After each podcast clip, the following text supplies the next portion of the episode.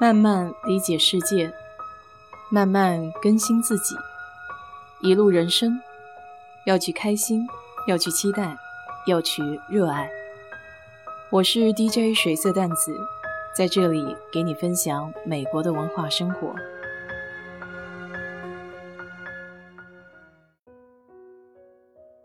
这两天不断有朋友给我发消息，说美国现在的疫情是不是越来越严重了？因为国内的消息上写，每天新增的案例大概有五十到一百万。我其实好久已经没有关注新冠的新增案例了，毕竟这个事情呢，已经在自己的生活中快接近两年多了。从最开始新冠在美国流行的时候，自己一天到晚躲在家里面，甚至开始用这种网上的应用送蔬菜到家里，都不敢去超市。到现在，好像这个新冠已经变成了生活中的一部分。比如，因为新冠带来的生活习惯的改变，出门逛店要记得戴口罩，每一次从店里出来的时候。要记得用酒精洗手。在这个最新变种还没有出来之前，大家都打了两针或者一针的疫苗。那个时候出现了大批量的人不愿意出门戴口罩，甚至有一些店家或者餐馆都已经不强制客人需要戴口罩进店了。新冠这件事情对于我来说一直是蛮遥远的。直到我单位有同事得了新冠，然后听他们聊起来这个得新冠的一些过程，比如跟我玩的比较好的地球物理组的一个小老板，他一共有三个孩子，一家五口人，在二零二零年感恩节的时候，因为他们是摩门教嘛，家里的家族成员也比较多，感恩节的时候大家聚在一起吃饭、玩耍。然后没多久就诊断出来，他们一家人都得了新冠。给我描述他们经历的比较典型的症状，就是所有的人都失去了嗅觉和味觉。这可能也算是新冠得了之后比较严重的一类症状。当然，我没有问他当时有没有打过疫苗。后来一家人也在没有救治的情况下自愈了。二零二一年八月份的时候，我们新换了一任大老板，所以部门组织活动，他也来参加了。整个人看起来没有太大的变化，还是很正常。除此之外，我在新奥尔良的老板，在二零二零年的时候也得了新冠。他当时给我描述症状就跟感冒和流感差不多，后来也没有靠任何药物。也是靠自愈就好了。不过他们都是二零二零年，而不是今年新的这种变种。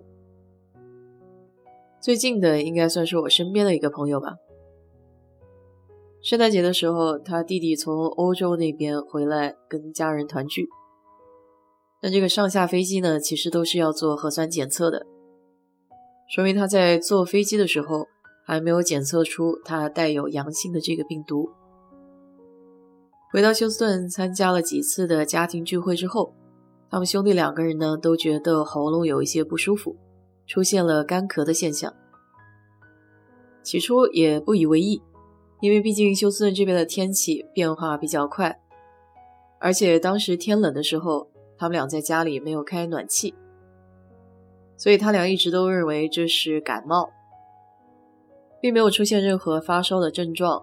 为了止咳，他们俩吃的是美国当地的药，叫 Nyquil。说起美国这个止咳的 Nyquil，药效还挺厉害的。如果是中国人的话，在不发烧的情况下，我其实是不太建议吃这个 Nyquil 的。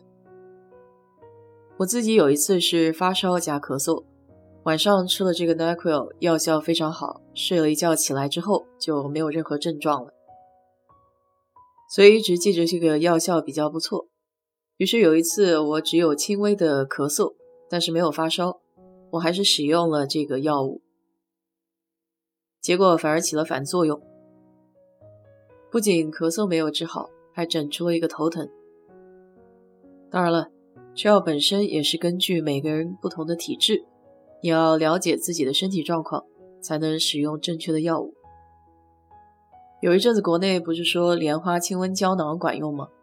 在这里的中国城超市里面，也可以看到有大量的莲花清瘟胶囊。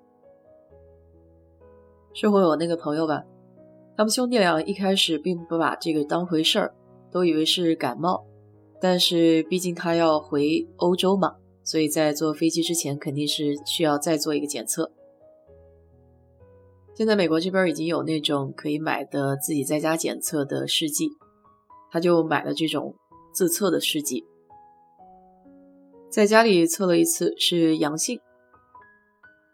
本来他还准备提前两天回欧洲的，因为担心美国这个疫情爆发会取消航班。结果查出来是个阳性，所以就不得在家再多等两天。那几乎在上飞机之前，每天多去测一次。后来在测的时候，居然又是一个阴性。最后就是拿着这张阴性报告上了飞机，坐回了欧洲。但下飞机再做核酸检测的时候，查出来又是阳性。这种情况我自己倒也非常的纳闷儿。就是查出来阳性之后，为什么又会查出来是阴性？这件事让我挺费解的。这算是靠我比较近的两个朋友得了新冠的情况。就像我一开始说的，最早的时候你觉得新冠是离自己非常遥远的一个症状，到现在的话，你会发现它在生活里已经无处不在了。包括我出门的时候，会看到有些广场里面。有免费测新冠的站点，都是排着大长队。如果自己想要检测的话，到网上去预约，会发现很多时间都已经被预约光了。今天我在网上还有个同事问我，是不是已经回办公室上班了？我给他说，为了确保大家的安全，我想在回去上班之前做一个测试，保证没有问题再回去。其实现在这种情况回去上班也非常的痛苦，因为星期一的时候公司刚发出了一个通告，所有打过疫苗的人在回公司的时候也必须要戴着口罩。这就是说，除了在公司的格子间你可以把口罩取下来，任何公共的场合口罩都必须戴着。这其实还蛮痛苦的，不如在家里边上班来的自由快活。我个人觉得。也不用太悲观消极，毕竟这个事情已经有两年多的时间了。从一开始可能有一些惊慌失措，到现在呢从容面对，该怎么样就怎么样吧，只要本着对他人和自己负责的态度就好。我想在人类的历史上，这肯定不是第一次面对这样的挑战，最终还是能战胜这些病毒的。只不过现在是黎明前的黑暗罢了。此时，不论你身在何处，用我的声音可以带去一丝温暖，陪伴你开启二零二二年的每一天。好了，今天就给你聊到这里。如果你对这期节目感兴趣的话，欢迎在我的评论区留言，谢谢。